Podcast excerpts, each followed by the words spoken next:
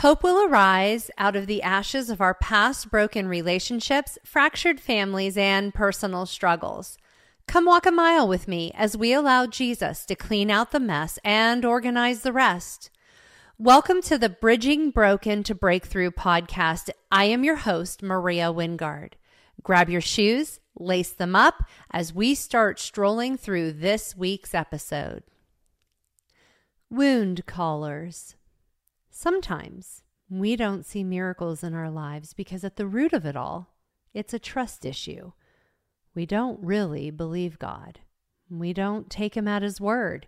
We justify for how this doesn't apply to us. Yes, God said it, but that was over 2,000 years ago.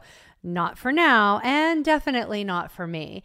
We really don't trust that he, the God of the universe, truly cares enough about me and this situation to intervene. Sometimes it's a forgiveness issue.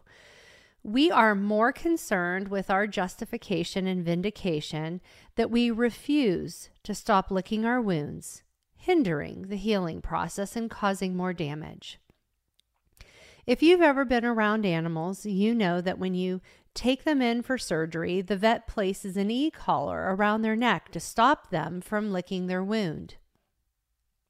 Consider placing the truth of the Word of God like a collar around your neck to stop you from licking the wounds.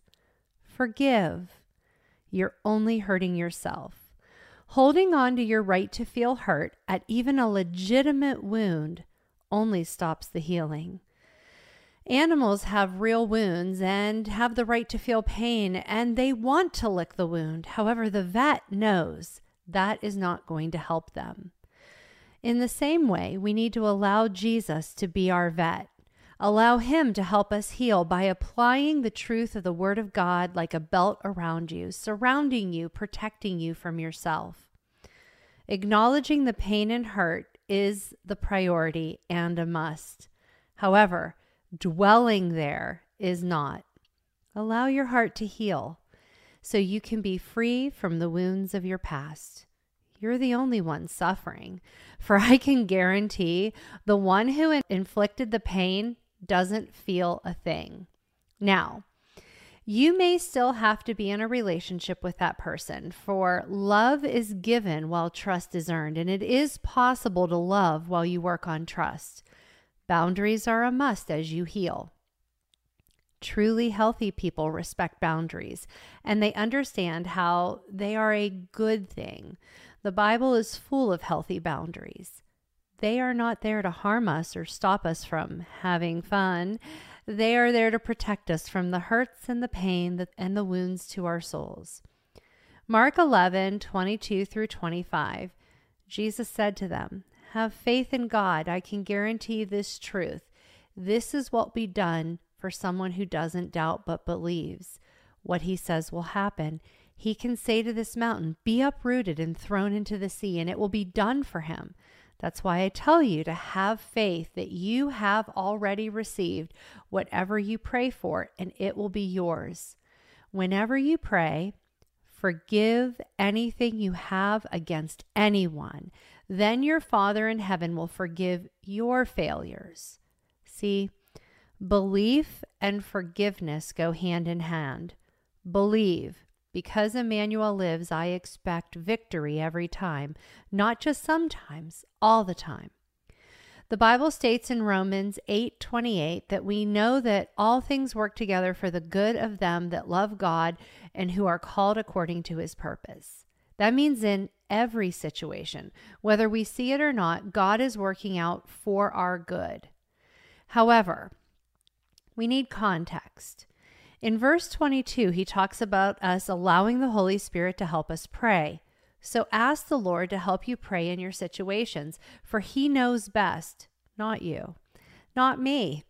Nowhere in here does it ever talk about your rights to your pain. Even in legitimate woundings, we have to still forgive. Now, what God has in mind may not line up with our plan. He is about unity, not division. He is about restoration, not destruction. He is about relationship, not separation and isolation. At the end of the day, if God is for us, who can be against us? He has our best interests at heart, which may not line up with what we want to do in a given situation. What we want to do will not give us the end result that we, at the root of it all, truly want. So choose Jesus. Choose healing. Choose forgiveness. Choose restoration. Choose life. Romans 8:24 through 31. But hope that is seen is no hope at all. For who hopes for what they already have? But if we hope for what we do not yet have, we wait for it patiently. In the same way, the Spirit helps us in our weakness. We do not know what we ought to pray for, but the Spirit Himself intercedes for us through wordless groans. And then verse 31. What then shall we say in response to these things? If God is for us, who can be against us?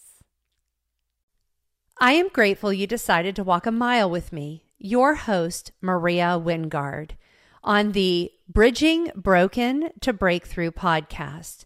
I pray that through our conversation, Jesus reveals how He is bridging broken to breakthrough as we stroll through another mile in this journey called life. Hope will arise if you let Him in your life today. To listen to past episodes or find out more, please visit HopeWillArise.com.